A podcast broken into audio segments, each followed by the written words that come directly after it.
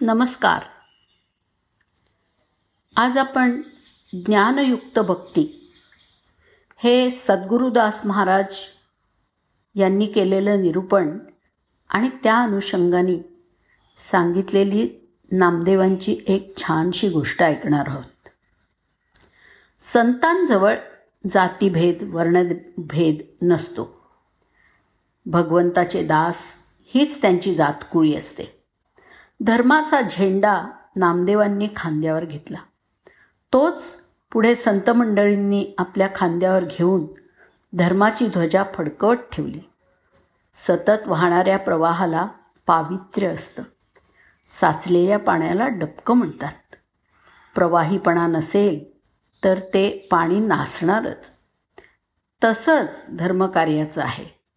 आणि धर्मकार्याचा प्रवाह सतत वाहता ठेवण्याचं कार्य संत मंडळींनी अविरत केलं आहे.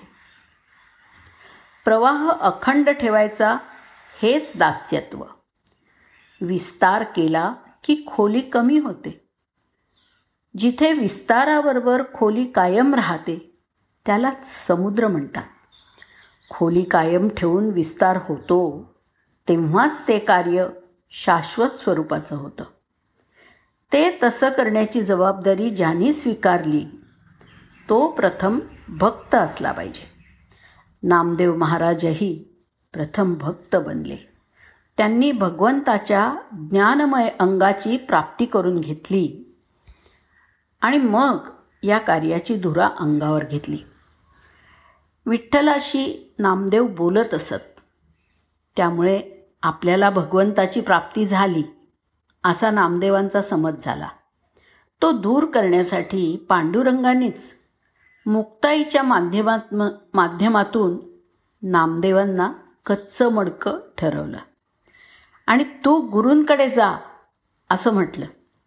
त्यावेळी पांडुरंगाने लीला केली. एकदा नामदेव भाकरी खाताना एका कुत्र्याने त्यांची भाकरी पळवली. रागावलेल्या नामदेवांनी त्याला जोरात सोटा मारला. संध्याकाळी नामदेव पांडुरंगांच्या दर्शनाला गेले. त्यावेळी पांडुरंगाचा एक पाय सुजलेला दिसला. नामदेवांनी विचारलं देवा काय झालंय? पांडुरंग म्हणाले अरे तूच तर सकाळी सोटा मारलास. नामदेव गहिवरले आपण फक्त मूर्तीतच विठ्ठल पाहतो. सर्व भूतमात्रांच्या ठिकाणी व्यापून असलेल्या त्या परमात्म्याच्या निर्गुण रूपाचं ज्ञान आपल्याला नाही आहे भगवंताच्या निर्गुण रूपाचं ज्ञान गुरूंशिवाय कोणी देऊ शकणार नाही. त्यामुळे आपण गुरूंकडे गेलंच पाहिजे हे त्यांना पटलं.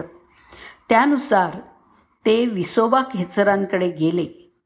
त्यांच्याकडून नामदेवांना ज्ञान प्राप्त झालं. त्यांच्या अंतःकरणात बदल घडून आला. एका सणाच्या दिवशी नामदेव जेवायला बसणार होते. पानात पुरणाची पोळी वाढलेली होती. एवढ्यात एक कुत्रा तिथे आला आणि त्यांनी पुरणाची पोळी पळवली. हे पाहिल्याबरोबर नामदेव तुपाची वाटी घेऊन त्या कुत्र्याच्या मागे धावले. त्यांना तो कुत्रा नाही तर प्रत्यक्ष विठ्ठलच त्याच्यात दिसला. ज्ञानप्राप्तीमुळेच हा बदल घडून आला. धन्यवाद.